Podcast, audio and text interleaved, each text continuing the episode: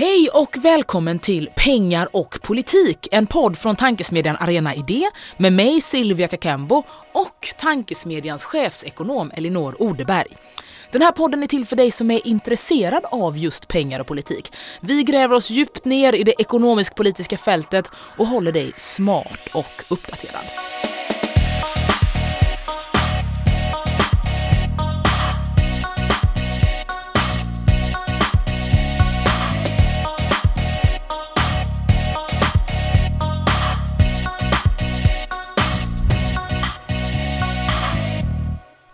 Idag tänkte vi fördjupa oss lite i krigsekonomi. Det låter ju oerhört muntert. Som om inte världen vore mörk nog så ska vi även här ska vi prata om krig. Hur påverkas den svenska ekonomin av kriget i Ukraina? Hur påverkas den av kriget i Mellanöstern eller mellan Israel och Hamas? Vad får det för konsekvenser på kort sikt? Vad får det för konsekvenser på lång sikt? På sånt som tillväxt, internationell handel, inflation, ränta, bostadsbyggande. Hur har det sett ut historiskt? Och vad kan vi lära oss av det? Så det tänkte vi fördjupa oss lite i. Men innan vi gör det, förra veckan var ju en spännande inflationsvecka, Elinor. Eller?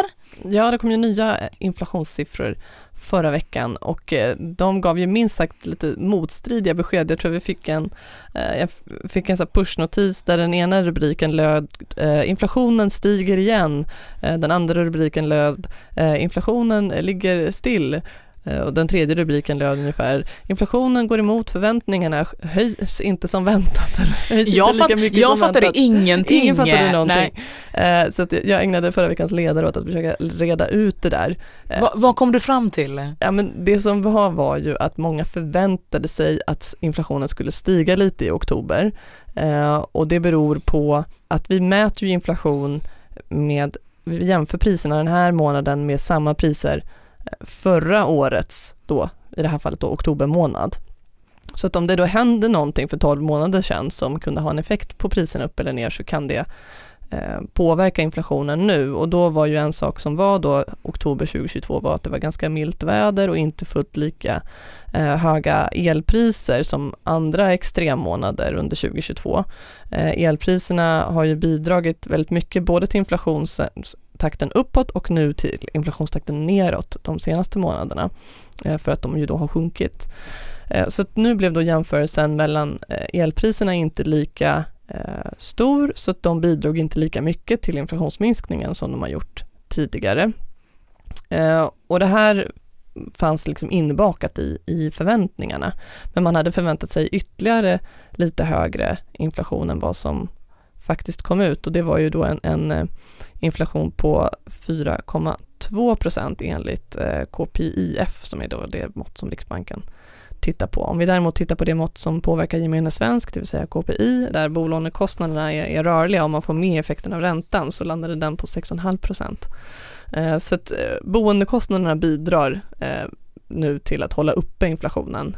Riksbanken är liksom en tredjedel av inflationen vi upplever. Är det i linje med någon tes du har haft tidigare? Kan vara så om man är bekant med dyrtider-turnén över Sverige här nu som min bok. Räntan som ju är Riksbankens vapen mot inflationen.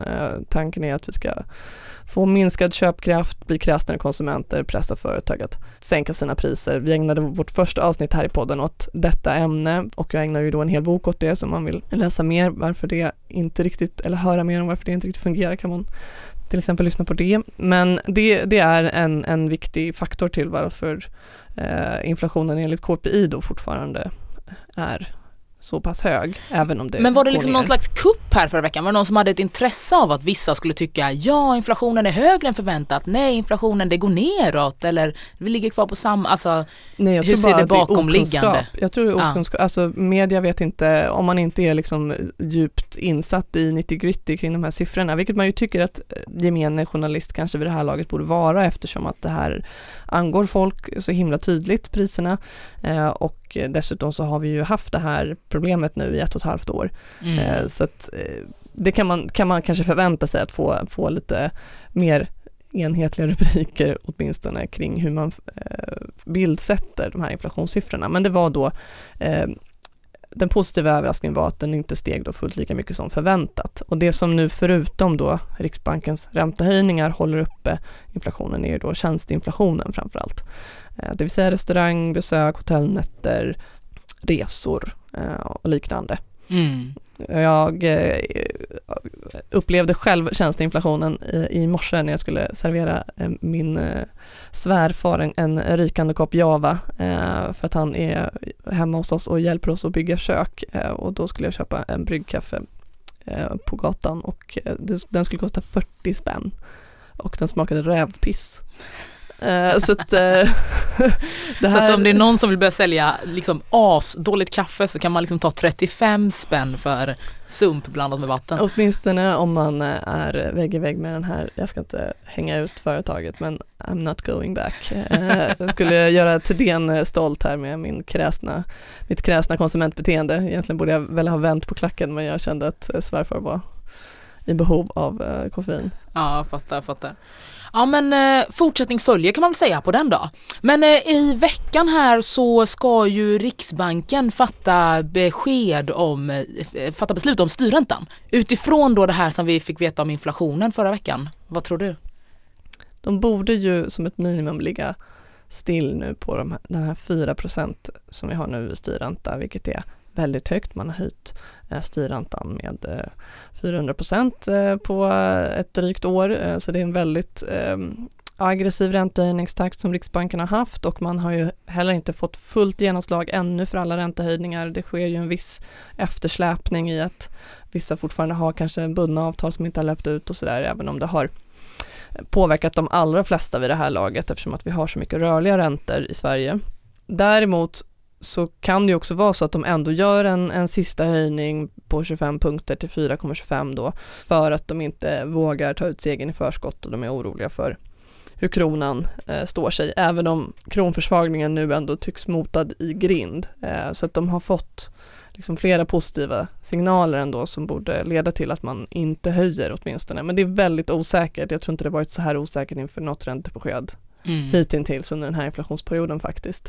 Mm. Om de låter bli så kommer ju det vara ett stort glädjetjut tror jag på marknaderna. liksom. Jag trodde du var så här, då kommer jag fira med champagne så som vi firade Arenas 30-årsjubileum här förra veckan. Nej, jag är nog inte nöjd förrän vi är tillbaka på kanske typ 2 eller något sånt där. Ja, okej, det blir en festis istället. Om de åtminstone inte höjer så är det klart att man får var nöjd med det lilla, men finns det något som talar för att de kommer att höja då? Det som talar för det är att de inte vill signalera att faran är över, att de fortfarande är oroliga för kronan och att de har slagit in så hårt på den här räntehöjningsbanan att de vill liksom hellre bli underskattade än överskattade i sina räntehöjningar. Ja, men jag tolkar det också så utan att det finns ju de som har mer liksom insight kring det här än vad liksom vi sitter här och har nu. Men jag tolkar det som att de har gått ut hårt också och inte vill vara liksom veklingar. Och att de har liksom lagt väldigt mycket prestige i att vara det. Så att man nästan, det blir lite så här groupthink perspektiv, att det är så här, nej nu ska vi visa dem. Och man bara, nej det är inte det viktigaste. Det viktigaste är liksom hur svensk ekonomi mår. Just det där som vi skulle slippa med oberoende Riksbank. Det skulle vara kortsiktighet och prestige och ryckigt och sånt. Precis det vi ändå har fått. Trots att de inte har politiskt inflytande. Det är lite intressant, jag är med i en annan podd. Poddar mycket nu. Det är mycket intensivt nu för tiden. Det är kul. Men då har Unionen startat upp en podd som heter den fackliga skuggdirektionen, och då ska vi lajva Riksbanksdirektion och liksom komma med våra egna räntebeslut. Ja, jättekul. Kan man lyssna på. Blev bra. Trots att alla i den här gruppen då, fackliga chefsekonomer, egentligen var överens om alla skadeverkningar som räntehöjningarna gjort och att Riksbanken har liksom tagit i för mycket, så var det än så länge ändå bara jag och Torbjörn Hollöf och LO som var så här, okej, men vi borde ju sänka räntan. De andra var ändå så här, vi ska nog ligga kvar. Är det lite så här Stockholmssyndrom? Man har liksom mentalt blivit kidnappad av Riksbankens tankesätt. Ja, och att det var sån omsorg också om att de har ju kommunicerat det här. Man bara, hur de har kommunicerat är ju inte det viktiga, utan det är ju vad som behövs som är det viktiga. Men jag tycker det är jättekul med den här podden. Tobias, om du lyssnar, som leder podden, den var toppenbra. Men jag hoppas att mina fackliga kollegor tuffar till sig lite till nästa avsnitt. Just det, han försöker påverka skuggdirektionen. Genom en annan podd. Eller hur? Ja, väldigt meta detta. Ja, men precis, nästan kremlologi.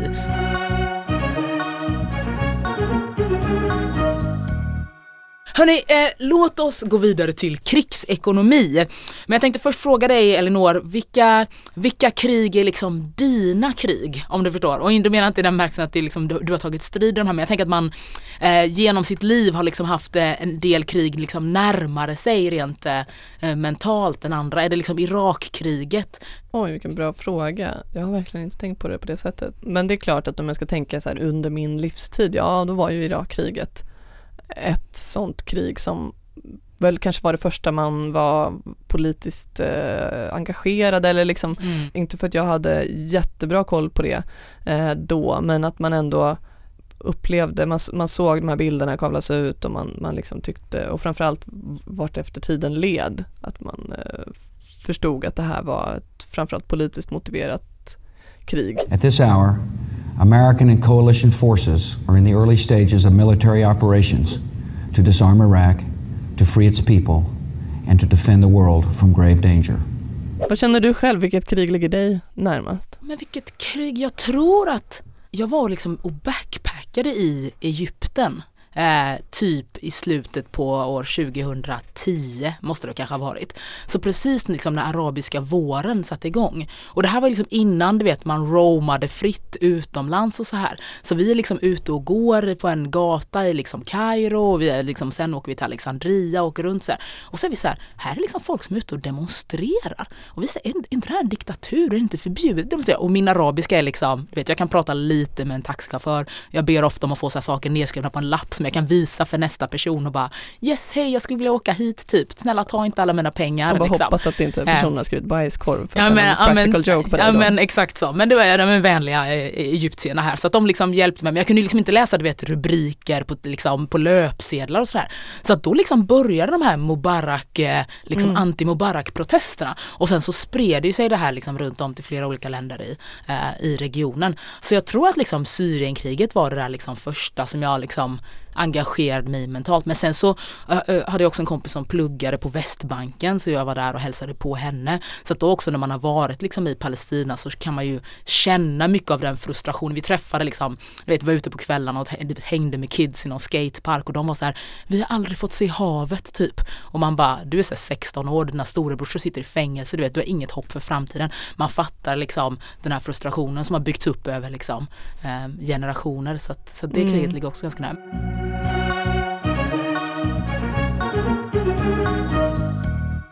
Ja, men om vi pratar om ekonomin här då, eller krigets påverkan på en ekonomi, har du några sådana här generella slutsatser du kan vara så, okej, men de här priserna brukar alltid liksom gå upp i krig, de här priserna brukar alltid gå ner i krig, något som du vet eller känner till eller liksom? Men krig har ju generellt en väldigt stark inflationspåverkan av flera skäl. Vi har sett under andra världskriget, första världskriget för den delen, 70-talet, oljekrisen där, som ju triggades av Yom Kippur-kriget, och vi står ju eventuellt då inför en ny sån här oljekris om konflikten mellan Hamas och Israel växer, eskalerar, drar in fler länder och så. Och även andra, inte minst då kriget mot Ukraina, som ju också gav en hög inflation. Och det som händer är ju att handelsvägar som man tidigare varit van att använda kanske skärs av, och det finns ju en sån här berättelse om samhällsekonomin eller världsekonomin, att vi liksom aldrig varit så ekonomiskt integrerade som nu, och det är sant på vissa punkter, men krig har ju också haft en sån kastat bak den ekonomiska integrationen. Till exempel så dröjde det ända fram till 70-talet innan vi var lika ekonomiskt integrerade igen som vi var i början av 1900-talet, på grund av de här olika krigen som satte handelsvägar ur spel, som skadade tilliten i många handelsrelationer. Nu har vi också, vi pratat om Ukraina, vi pratat om Israel och Hamas, men den stora världspolitiska spänningen just nu är ju egentligen mellan USA och Kina, där båda länder går i en mer protektionistisk riktning, och det är ändå två av världens största ekonomier, och om det där liksom eldas på, så kan ju det också leda till högre priser, även om det inte blir liksom ett krig mellan USA och Kina, utan en mer lågintensivt liksom handelskrig då. Så vi har ju mycket produktion och mycket låga priser på grund av att vi har import från Kina som generellt har en lägre prisbild än andra alternativa marknader som man skulle producera där istället. Så att det är ju en osäkerhet framåt hur det kommer utveckla sig. Det man ska komma ihåg är ju att inflation är ju prisökningstakten, så att det är ju ett relativt mått, så det är inte prisnivån. Så att nu till exempel då, så många av de prisförändringar som har skett sedan Ryssland invaderade Ukraina, till exempel så var ju den ryska gasen en sån viktig triggande faktor till varför vi fick höga elpriser och en hög inflation. När det undandrogs från energimarknaden, så fick vi en brist på energi och upptrissade elpriser. Och Sverige smittades av detta, eftersom att vi är del av samma marknad som till exempel Tyskland, som hade ett starkt importberoende av rysk gas. Nu har man ju börjat hitta substitut till den ryska gasen. Man har importerar mer LNG-gas till exempel. Den är ju dock dyrare. Vi har lyckats få igång mer egen energiproduktion och fortsätter att bygga ut det. Men det är ju då lite dyrare. Men när det väl har satt sig, så har vi normaliserat en ny prisnivå, och då slutar inflationen att öka. Sen så räcker ju samma mängd pengar till mindre energi då än vad det gjorde för 1 år sedan, 2 år sedan, 3 år sedan. En annan sak som händer i krig är ju att vi kanske förändrar vårt konsumtionsbeteende, och därmed så påverkar vi priserna genom efterfrågan. Till exempel pandemin då, som var en annan, det var inte ett krig men det var en kris. Alla rusar och köper tvål och toalettpapper, och just de varorna gapade tomma på hyllorna. När kriget i Ukraina utbröt, eller den fullskaliga invasionen inleddes, Ryssland hade ju börjat redan med Krim. Då var det ju slut på jodtabletter ett tag, för att man var orolig för liksom kärnvapenkrig.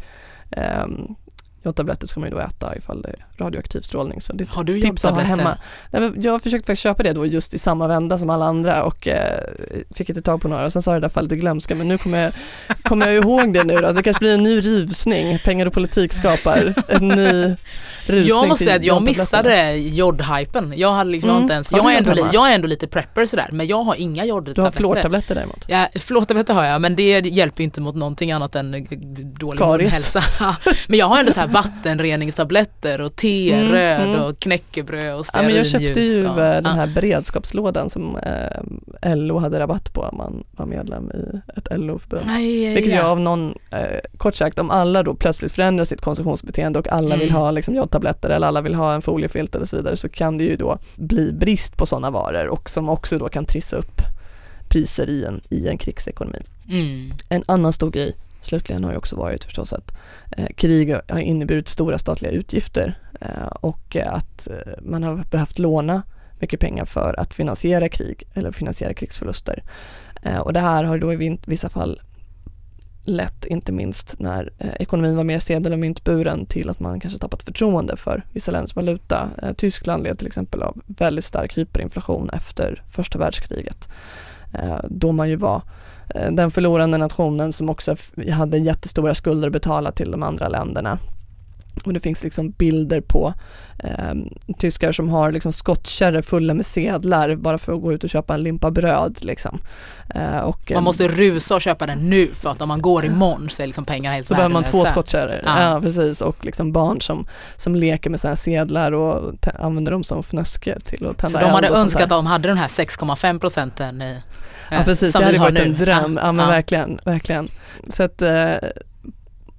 de där 3 mekanismerna, alltså, som jag skulle säga har varit utlösande, liksom avskurna handelsvägar, förändrade konsumtionsbeteenden, valutakriser kopplat till krig.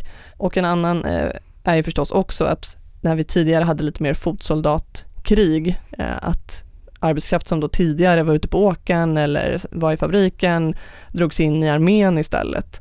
Och då kan ju det också spä på olika bristsituationer, eftersom att produktionen då stannar av eller i alla fall blir mycket långsammare, eftersom att de här som producerade varorna eller tjänsterna inte finns tillgängliga, utan de är ute i fält då istället.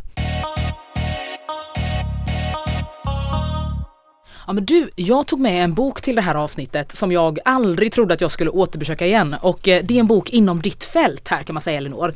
Det är Lennart Schön. Lennart Schön, känner du till Lennart Schön? Som ekonomhistoriker så absolut. Ja, men precis, han är ju då professor i ekonomisk historia vid Lunds universitet och har skrivit en riktig sån här, om man går ut sent på kvällen och inte har ett vapen med sig men behöver det, då kan man ta den här boken istället och liksom dänga i huvudet på någon.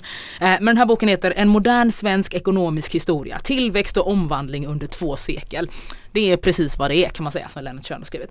Och då bläddrade jag lite i den här för att försöka se, vad säger Lennart Schön om konsekvenserna för ekonomin under krig? Och så hittade jag en spännande sak som jag ville fråga dig om. Jo, här! Ja, nu får du, kommer ett utdrag här då ur Schöns bok, och så får du säga vad du tycker om det här. På ett område blev emellertid investeringarna synnerligen små under kriget, nämligen i bostäder. Och då pratar han om första världskriget här då. Bostadsbyggandet halverades mellan 1913 och 1918.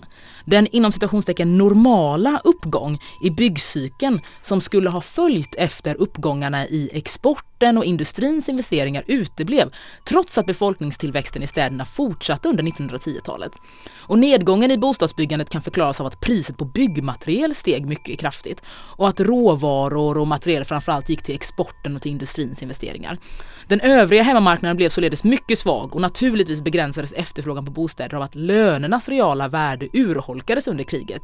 Det vill säga allt mer av lönerna fick användas till livsmedel och bränsle.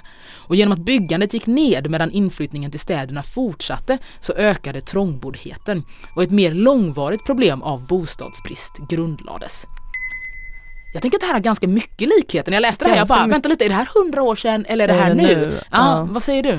Precis, nej, men man har satsningar på kärnkraft och på att vidga Sveriges försvarsutgifter, men man skär ner på välfärd och drar undan investeringsstödet till hyresrätter och har ett totalt politiskt icke-svar på den byggkrisen vi ser nu.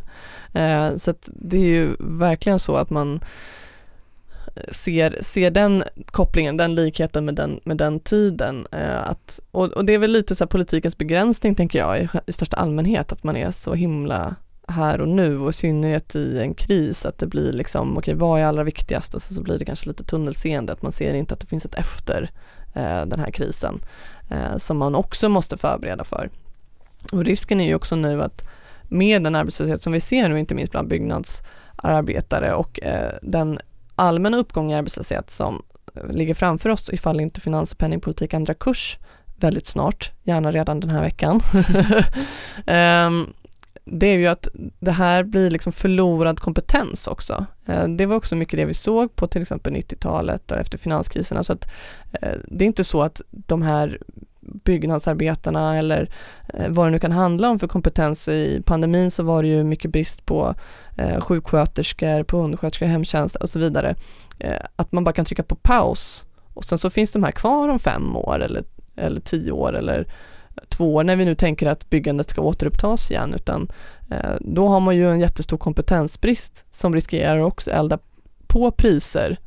Där i det här avsnittet som du precis läste upp så pratar man om byggmaterial, men även byggnadsarbetarnas liksom löner kan det ju bli lite inflation på om det blir en väldigt brist på folk, samtidigt som vi då har en allt mer akut bostadsbrist, eftersom att vi nu inte gör någonting åt det här avstannade bostadsbyggandet, samtidigt som behoven är väldigt stora. Den risken finns ju i krig. Annars kan ju vara en mer positiv lärdom av krig, och det här är en spaning som Ulrike Hermann, som har precis kommit ut med en bok som heter Kapitalismens slut, gör kring klimatkrisen. Att vi borde behandla klimatkrisen som ett krig, och liksom allman på däck-mentaliteten som finns i krig, där staten liksom verkligen tar ledartröjan och liksom gör stora satsningar, och också har folkligt stöd ofta för att göra den typen av stora satsningar, för att det är så mycket som står på spel. Det är liksom ens egen överlevnad som står på spel på något vis. Det här såg vi också under pandemin för den delen. Alltså att man gjorde ganska stora, både ju förstås inskränkningar i den personliga friheten, men också stora ekonomiska satsningar på välfärd, på att hålla företag under armarna, löntagare, och förhindra att de förlorade jobbet genom korttidspermittering till exempel. Men också att man snabbade på beslutsfattandet.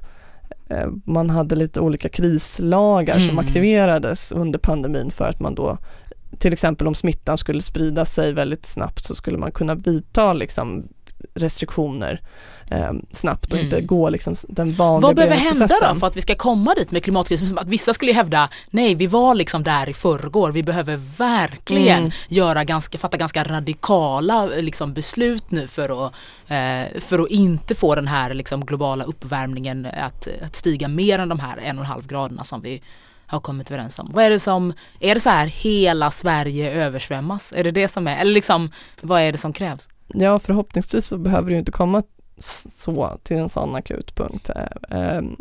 Hermans poäng är ju att vi kan inte ens ha kapitalism om vi ska klara klimatkrisen. Så att hon, är liksom, hon kräver liksom en revolution av det ekonomiska systemet för att vi ska komma till bukt med klimatkrisen. Alltså på ett sätt så är det är ju lite uppfriskande med någon som är så här brutalt ärlig.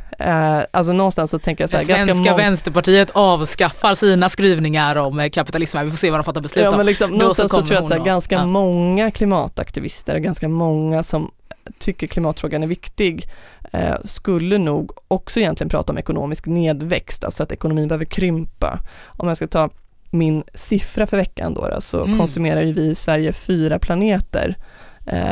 Om hela världen skulle konsumera som genomsnittliga svensken så konsumerar vi 4 planeter. Nu så konsumerar vi 1,7 planeter då, som världsbefolkning. Så att de rika länderna ligger ju liksom i toppen här, och det är ju framförallt fattiga länder som gör att vi håller nere då konsumtionen av planeter. Och det här leder ju då oundvikligen till slutsatsen att går det att upprätthålla den här typen av konsumtion och tillväxt och samtidigt nå klimatmålen? Och hennes väldigt tydliga svar på detta är ju då nej. Och jag tror att väldigt många klimatpolitiker också skulle svara nej egentligen, men de känner att de kan inte det, för det är liksom politiskt omöjligt att ifrågasätta tillväxt som doktrin. Så att på det sättet så tycker jag ändå att så här, det finns en intellektuell stringens i hennes argumentation som jag ändå kan uppskatta.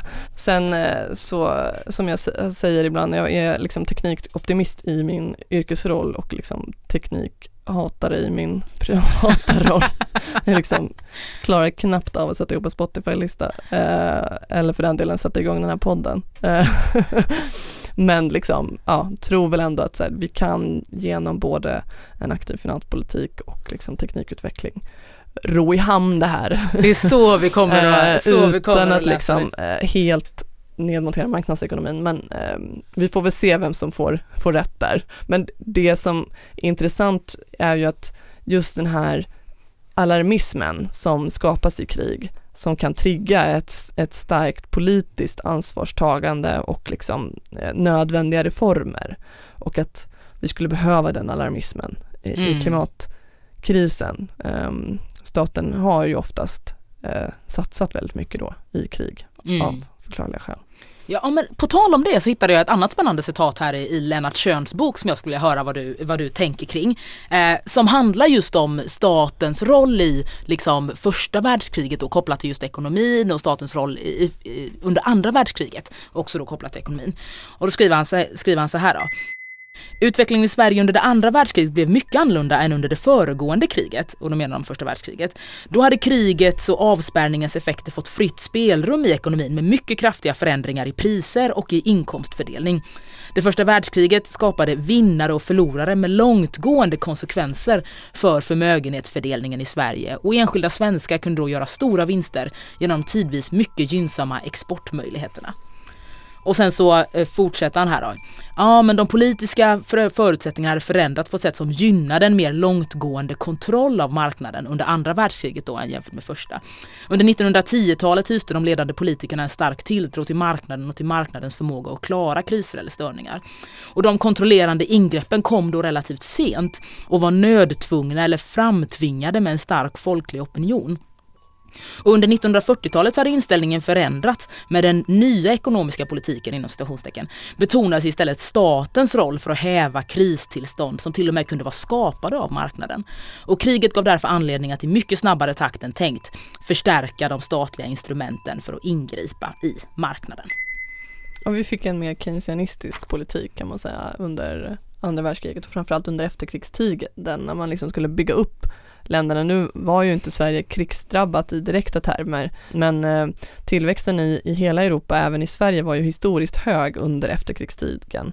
Och det ska ju såklart också ses i relation till att Europa var liksom fullkomligt sönderbombat, apropå då relativa mått. Så att det här är ju då i relation till hur det liksom såg ut innan. Mm.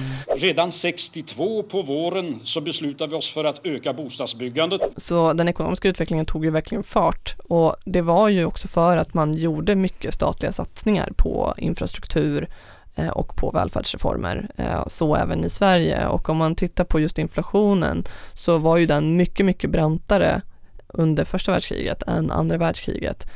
Liksom deflationen, alltså motsatsen till inflation, att priser sjunker, den var också mycket brantare efter första världskriget än efter andra världskriget. Och jag tror att det fanns väl kanske också en allmän lärdom av, det var inte bara i Sverige som man hade den här marknadstilltron utan även i andra länder, och just de här väldigt höga krigsskulderna och liksom, istället för Versaillesfreden så fick vi ju liksom FN-projektet efter andra världskriget. Det var en annan politisk miljö helt enkelt för hur man skulle hantera krig och återuppbyggandet av samhällena efter krig. Vad kan man lära sig av det här som vi är inne i nu då? Alltså nu tänker jag kanske framförallt på Ukraina-kriget och energipriserna och sådär. Är det något som du tänker så här, okej, nu har det inte gått liksom jättelång tid sedan den här förnyade då fullskaliga invasionen 2022. Men är det något som du tänker så här, ja just det, men givet det vi vet idag, hade vi vetat det för 1,5 år sedan så borde vi agerat så här istället? Och det uppenbara är ju förstås att vi borde ha prisreglerat elen.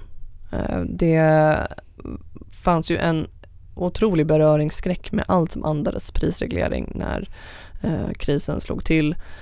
Och vi har haft en väldigt stark tilltro till att det är penningpolitiken som ska sköta inflationen och det är Riksbankens ansvar, och det har varit väldigt unisont kring det fram till, skulle jag säga, de senaste 6 månaderna kanske. Alltså nu börjar debatten flytta sig, och man börjar också se exempel på länder där man faktiskt använder den typen av instrument. Till exempel Spanien prisreglerade ju den ryska gasen tidigt och fick ner sin inflation till Europas lägsta.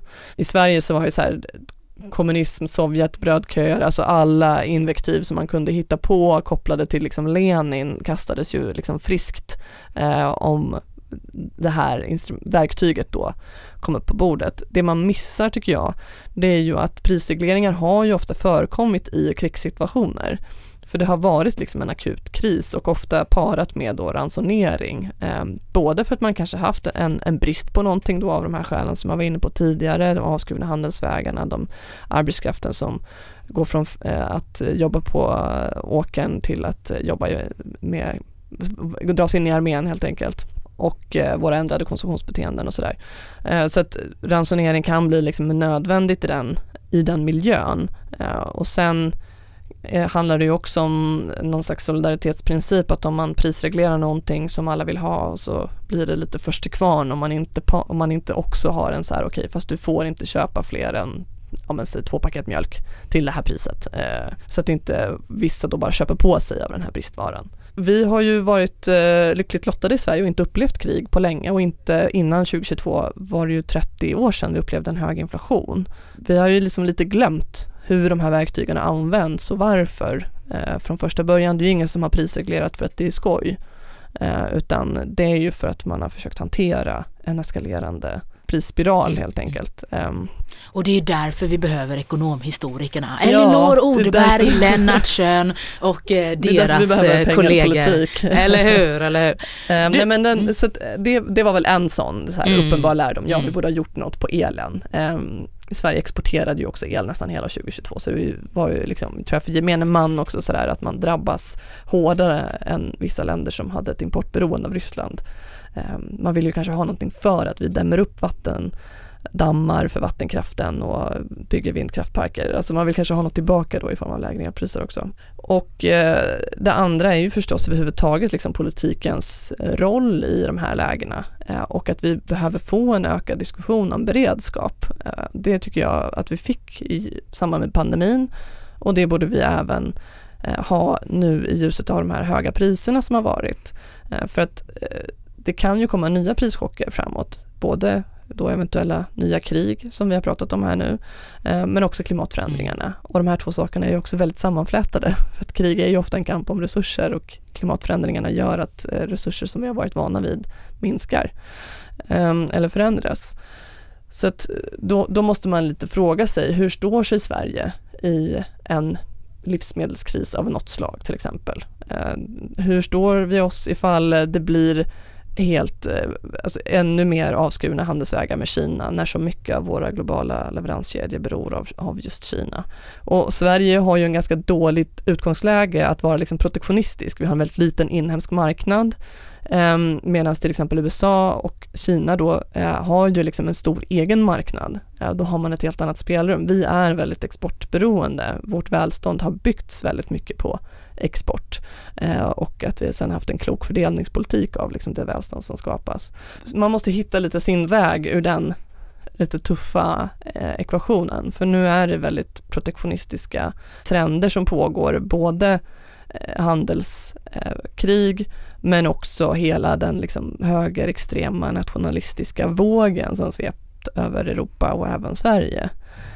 Så att här har ju högerextremismen kapitaliserat på liksom globaliseringens och liksom marknadens förlorare, och det behöver formuleras något politiskt alternativ som lyckas släppa beröringsskräck med liksom prisregleringar och andra typer av instrument som högern sätter ganska många invektiv på, men också får in liksom globaliseringens fördelar, marknadsekonomins fördelar, och när det fungerar, alltså någon form av pragmatisk hållning här helt enkelt. För att nu får man liksom de här två ytterpolerna.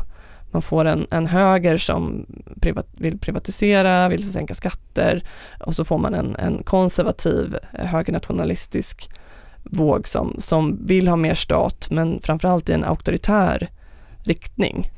Och där någonstans måste det finnas ett tredje alternativ, en tredje väg, för att citera Tony Blair. Ja, för att vet du vad? Jag tror att vi ska börja runda av nu. Det låter klokt. Ja. Har du något sista du vill säga om krigsekonomi som du är så här, just det hörni, alla ni som lyssnar, tänk på det här. Köp en jodtablett.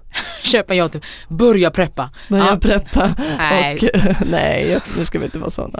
Nej, men man kan väl tänka att vi ändå ska preppa lite på liksom politisk nivå så att säga. Alltså varje individ ska ju kanske preppa lite grann, men att den stora preppen man kan göra tror jag är precis det här som du beskriver, med att se till att hålla de globala handelsvägarna öppna, för att annars utan det så men precis. Är vi ju körda. Samtidigt som man har en fördelningspolitik som tar hänsyn till att alla är inte vinnare på de här marknadskrafterna.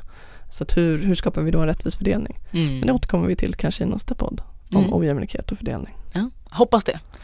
Du har lyssnat på Pengar och politik, en podd från den progressiva och partipolitiskt obundna tankesmedjan Arena Idé. Podden produceras i samarbete med PR- och kommunikationsbyrån Arena Opinion. Mer info om tankesmedjan hittar du på www.arenaide.se.